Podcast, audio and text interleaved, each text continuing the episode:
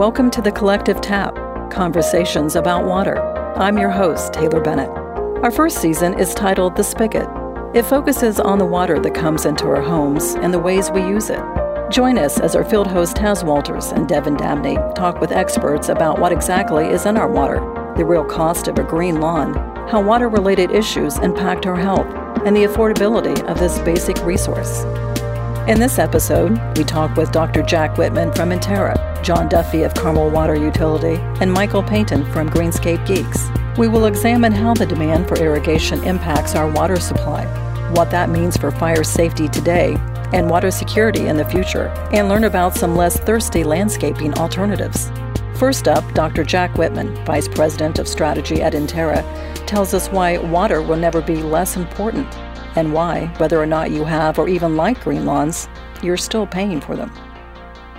My name is Jack Whitman, and I'm the Vice President at Intera. Intera is a company that does water supply planning, water resources, and also we do a bunch of other things. We work on mining and nuclear waste isolation and environmental cleanups, but we also have a water group, a water division. Do you like lawns? Yeah, actually, I kind of adore lawns because I, I had one of my early jobs that I had as a kid was I worked on a golf course and I was I had to basically I was mowing greens and raking traps and doing work like that. I mean, there's something really British about it and really mm-hmm. stylized. So I happened to really, and I play golf. I mm-hmm. because of all that experience, I ended up playing golf.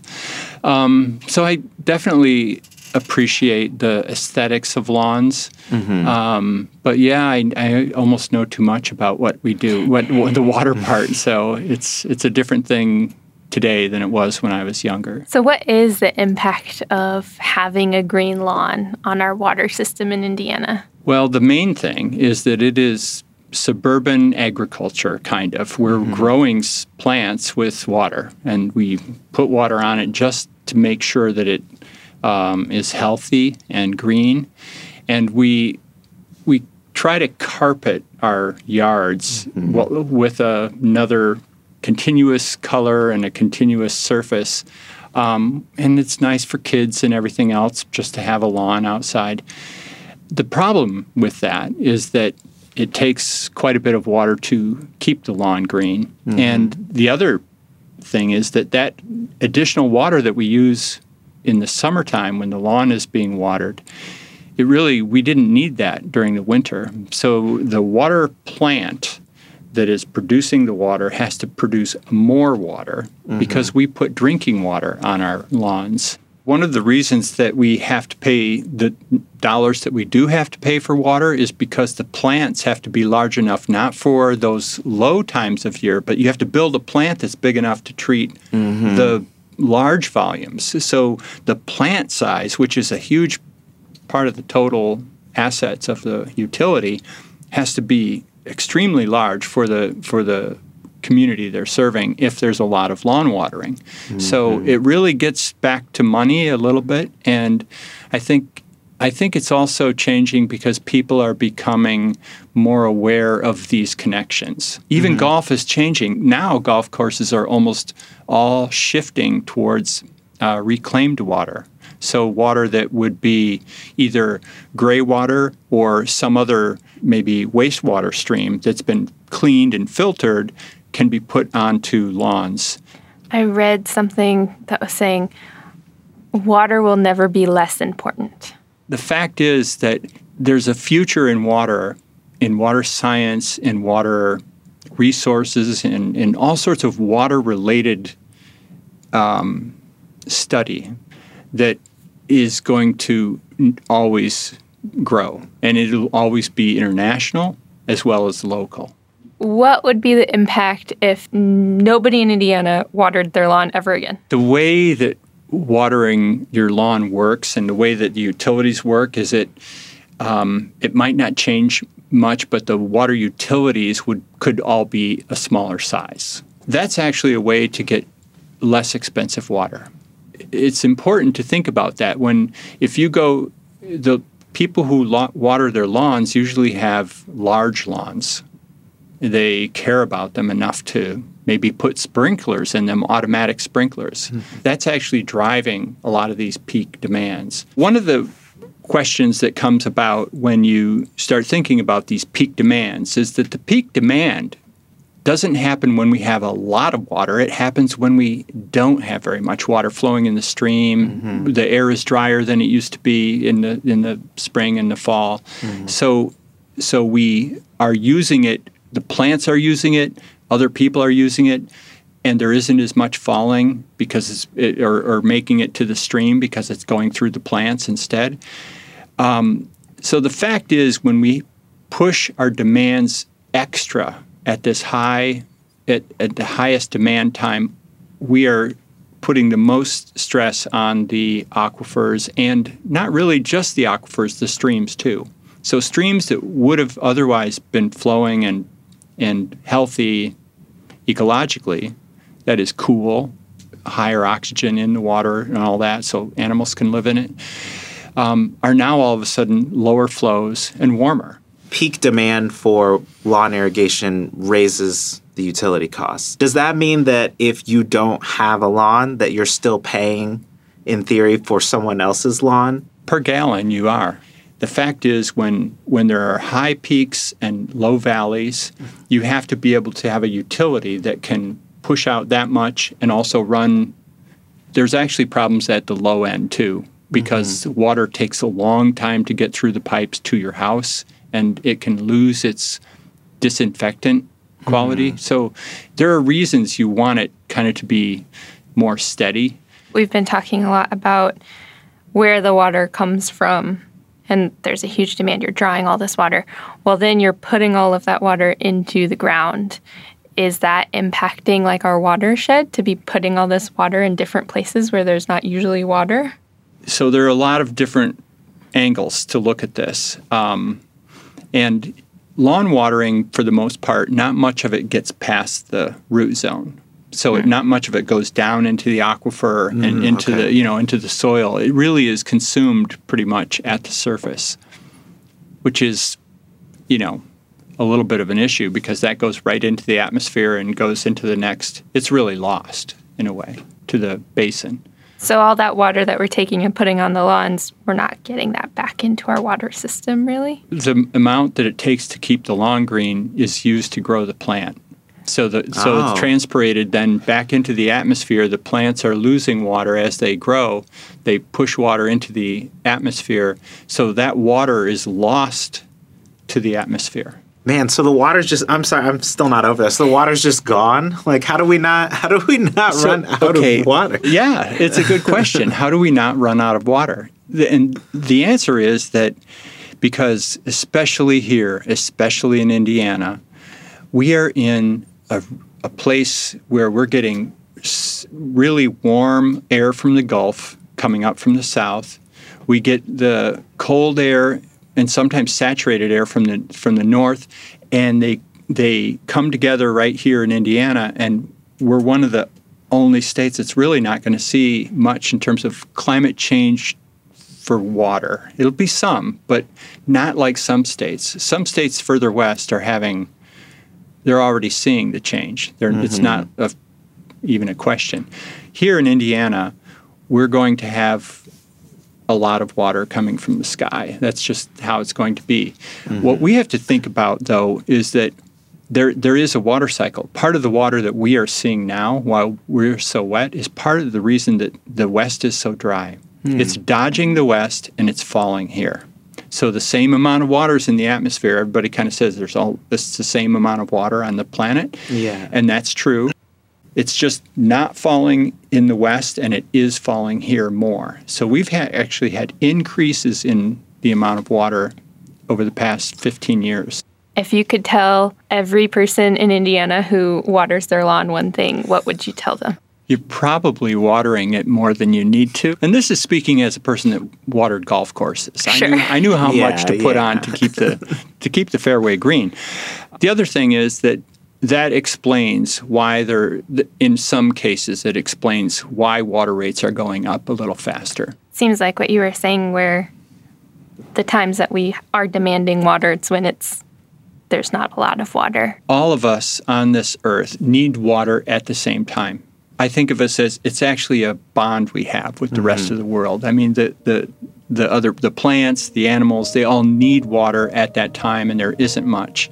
So it kind of is almost a strategy we have to think about. Is like, well, we're part of this. We're not separate from it. We we have to, you know, breathe sort of with the rest of the earth here a little bit. In this next interview, John Duffy, the director of Carmel Water Utility in Carmel, Indiana, picks up where Dr. Whitman left off. He helps us understand how the demand for lawn irrigation impacts utilities, their efforts to plan infrastructure upgrades, usage rates, and other municipal services, including the fire department. Uh, my name is John Duffy. Um, I'm the utility director for City of Carmel Water and Wastewater Utility. You were talking about the differences between the kind of water that you're pulling in versus like citizens. Could you just kind of explain to me a little more what the differences are? City of Carmel water is all of our supply, all of our water comes from the ground. We have uh, 18 uh, wells that are in the uh, the eastern part of Carmel, closer to the river. Uh, they're anywhere from 60 to 110 feet deep down to the ground. So we're pulling up uh, groundwater. Um, really no different than a homeowner's well. It's just that ours are a whole lot bigger. Um, the other source of supply that utilities use is either the river or a reservoir uh, or a combination of the two. But uh, from a treatment perspective, we're fortunate to have enough supply uh, to be able to pull from the ground as opposed to the river. During the summer months, how do you see the demand for water change? During the summer months, we will go from an average of seven and a half to eight million gallons a day to as high as 24 to 25 million gallons a day.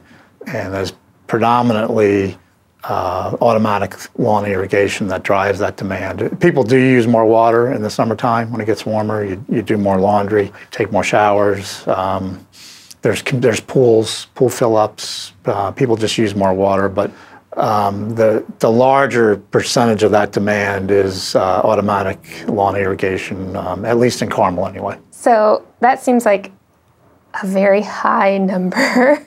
like, how does that impact other things like firefighting or public safety or, or businesses that need to draw water? While we'll go to 24 to 25 million gallons in a day. We actually have capacity to treat and distribute in excess of 34 million. So it's it's not um, we have the water to be able to do it, and we do do it.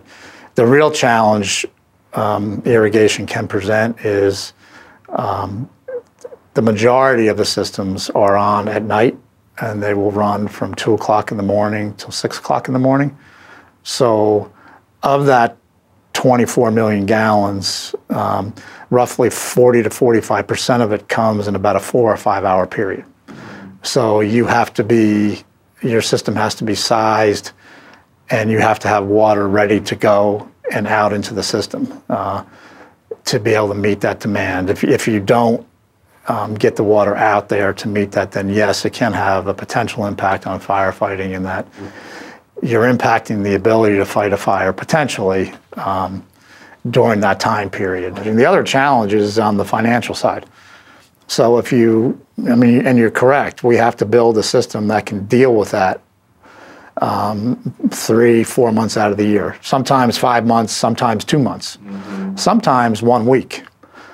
And if it gets rainy and cold, then we don't use that system we have built, and there's a financial impact in that because we have built the system, you need to get a certain amount of revenue to be able to pay for that system. So it, there's a medium road, there's a balance in there somewhere, and ideally, and depending on how hot and dry it gets, it can be hard to find that balance. The, the idea of conservation is so challenging for a, a, utility plant because you literally need people to use water. Yes, to a certain extent. It, yeah, it, um, the impact in the end is on rates. Mm-hmm. If, if we build the system and people aren't using it, yet we still have to staff for it, we have to be ready for it, and you don't get that revenue. So, like I said, there's a balance in there somewhere of getting out of hand, yet at the same time, getting the revenue we need to operate. I have a question I've been asking our guests on this lawn episode. Uh, do you like lawns? I actually do like lawns. I, I like, as a homeowner, I like cutting my grass. Um, I like I like a nice looking lawn. Uh, not to the extent that I would put in automatic irrigation. Um, what I understand why people want, they've invested a lot of money in their lawn and their landscaping, and I understand why they want to keep it looking nice. Sometimes at two o'clock in the morning, no, I don't like lawns a whole lot. That's a new one for me. I didn't know, like, why two to six in the morning? This is where others that know about turf grass better than I do will say that that's the best optimal time to water because you don't have evaporation, soaks in better. The other thing is people don't want to water at uh, you know 10 o'clock on a Saturday morning because they want to be in their yard that day, um, and or they don't they don't want to be using 20 30 gallons a minute to water their lawn when they're trying to do the wash. So the um, systems typically get set up to to run anywhere from two to six o'clock, seven o'clock in the morning. Can we take a minute and go back to the source of the water? I think the other utility company we talked to dro- gets their water mostly from the White River or from a reservoir. And there's some concerns over both like too much water at some points and not enough water at other points. Do you have those similar kind of worries about groundwater, about wells? The answer to that, as far as a water utility goes, you're always concerned about your source of supply. You, there, you always have to think about it because if you don't have that, you really don't have anything. Um, we are fortunate in that our wells and the aquifer we are in sustains itself very well. That yes, um, even in 2012, we did see a drawdown um, of our wells, but not to the point where we we couldn't use them productively. Now, if that continues, if a summer like that kept going for like three or four months, then yeah, we would get more concerned. We're fortunate in that rainfall really um, replenishes the aquifer we're in pretty readily. So I think the answer to that is um, sure, there is a concern, but uh, for example, even in 2012, when it when the drought ended and we got rain, we, we recovered what we had lost almost as quickly as we had lost it. Something you said made me think how do you know when people are watering their lawns too much? There are times you see people watering in the rain. It's raining out, and it, if they don't have a rain sensor, people aren't going to get up at 2 o'clock in the morning and shut it off. When we're at 25,000, 30,000 gallons a minute going out of the plant, um, and, a, and a typical fire is 2,000 gallons a minute, you know, at, at that point, you're thinking people are watering a lot. You know, is it, is it too much for any one given lawn? I don't know the answer to that. I think at times, absolutely, it is. At times, there's waste. There just is. What would it look like in a world where we were able to use like gray water on our lawns. Is that something that's possible? It is certainly possible, yeah. And, there's a number of um, HOAs or homeowners associations that actually have stormwater ponds or they have lakes in their within their subdivision and they pull out of the lake, which we think is a great thing. So you're reusing that water. Uh, gray water um, or recycled water could uh, be a benefit, and I think you'll see more and more of that. You, you still have the challenge, though, that you still have to get it out. You've got to get it from here to there. And that requires pumps, that requires power. Uh, you know, if homeowners had their own gray water storage on their own property and reused it right there, that, that could be a huge benefit. But you, I mean, if we, let's just say we were going to take the effluent from the wastewater plant and recycle it and use it for irrigation, tremendous idea, but you still got to get it from here to there. It's like you'd have to build a whole other system. Yeah, you'd have That's... to build a whole another network of pipes and everything else. Yeah, we've been reading a lot about water and learning a lot about the future of water in Indiana. And there have been some studies showing that in the next 50 years there will be a deficit of water. So how what is the utilities approach to that deficit and what is your kind of outlook on Indiana's water future? Currently we're we're fortunate in that we there is sufficient supply. Uh, I think in time, you know, the report says that that could be become more of an issue. Uh, so what we're trying to do is it, it, it it's a there's a real balance you have to strike. You you, you you've got to be able to meet demand, and you have to be able to. That includes fire protection for sure. First and foremost, really, uh, you have to be able to meet that, and you're you're you have to meet all drinking water standards. That can be very challenging to do, and it's at the same time while we are working to meet that demand, we are trying to work to reduce it.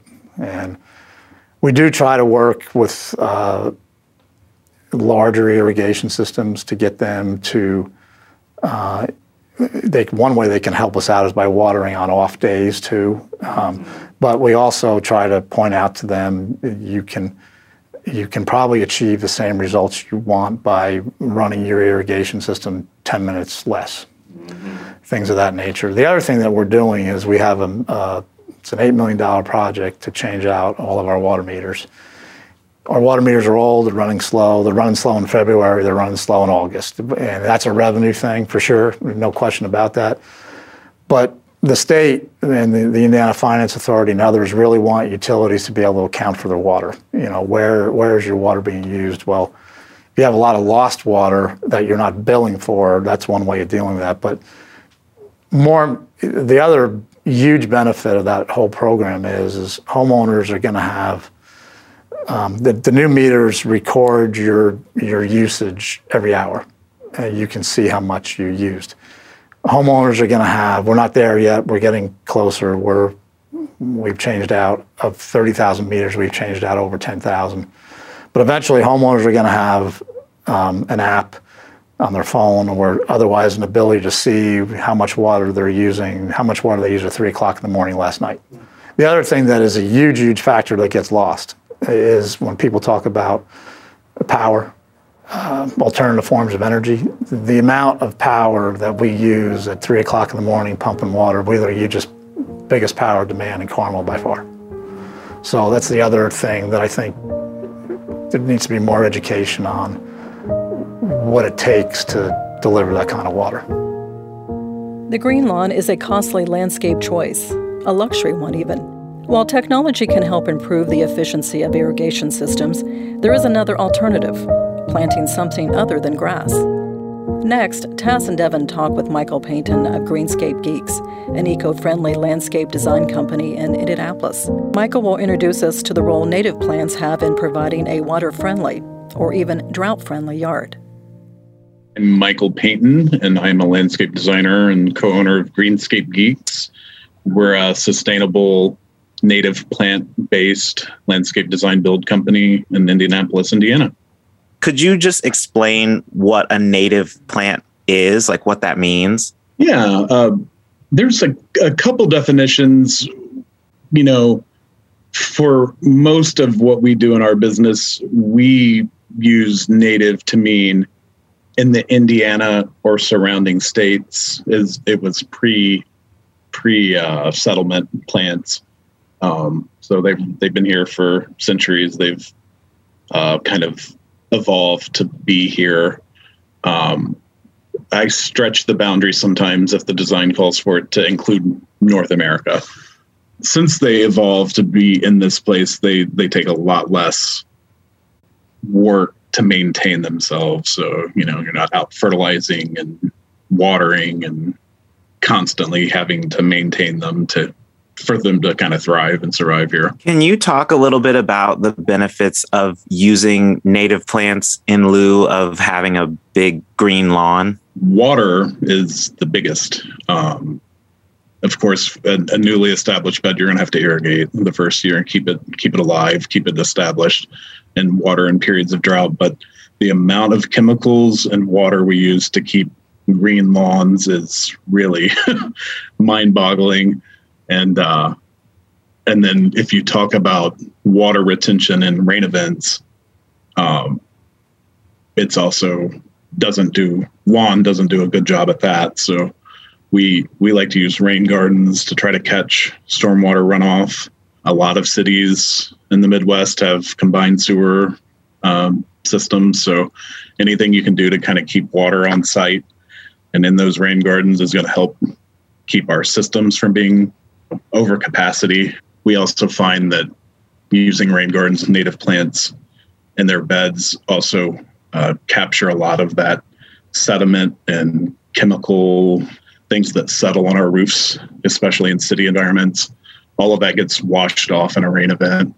And if that can be captured on site, uh, microorganisms can help, you know, eat that and keep it uh, from getting into the water. I tell people if you have a dog or a child, sure, keep a square lawn for, you know, to play on, but even those can be converted to a no mow or a low mow option. To take it into a very like practical realm, like when somebody is watering a lawn versus watering uh, land, native landscaping in their yard, mm-hmm. What would be your recommendations for each of those? Like, how often would you have to water a lawn versus watering native landscaping? With native plants, if you're in a really dry spot or it's newly planted, you might be watering every day for the first little bit.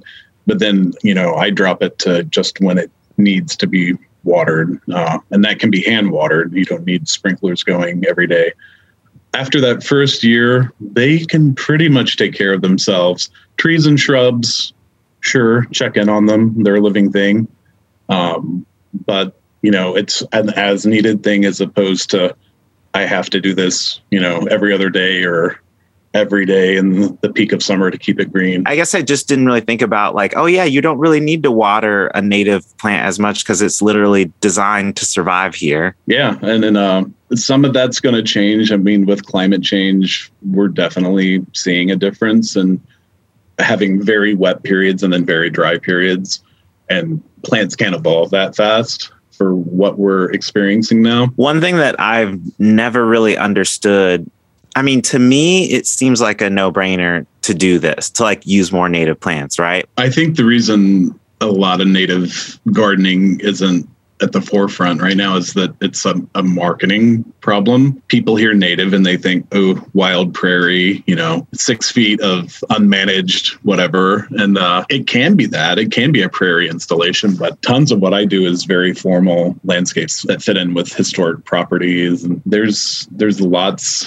of options uh, and lots of really beautiful plants that exist that are native. I think people, if they knew that, they they would probably be more open to it. Yeah, it's interesting. I think that aesthetic piece. People have this idea of a lawn should be a certain thing.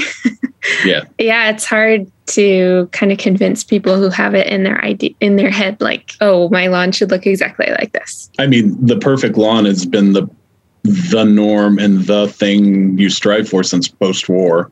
So like you know 70 years of this is when you've made it. You have the perfect lawn and the perfect house and the lawn is the antithesis of what an environment should be. Because we we've not even touched on wildlife that'll thrive if you switch to natives so uh, i think people being concerned about monarchs um, going extinct has kind of done a service to us and planning more. If somebody wanted to get started with native landscaping and start the process of changing their lawn, how do you get started and where do you find native plants? To get started with a native plant conversion, I would say if you're not a gardener, not to bite off more than you can chew. I know a lot of new gardeners are like gung ho and then they're going to be overwhelmed. I like to start small, even in my own yard. Um, my beds I expand by two feet a year until I've just got the little square of grass. But I'd say start small. If you're in a new development, you're most likely have had your topsoil scraped as part of your new build. And so you're going to have challenges of very hard clay. So lots of loam, lots of good garden topsoil, you're probably going to want to incorporate. The great thing about natives is once you have that incorporated, their root system will kind of help break into that pan of the, the clay soil and kind of start helping you rebuild your organic layer. So I, I would say start small, do your research. We have a lot of great native plant sales here in the spring and fall. DNR and uh, Department of Soil Water Conservation District in your county they're going to be great resources for you. We rely on clean water in our homes every day. Considerable time, money, and science go into making sure it comes ready to use.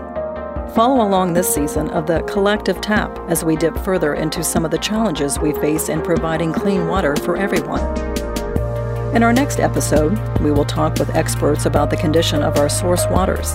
Later in the season, we will discuss water affordability and equity issues, what it means to lose access to water, and we will follow Taz and Devin as they try to reduce their own usage. That's it for now. Thank you for joining us in this conversation about water.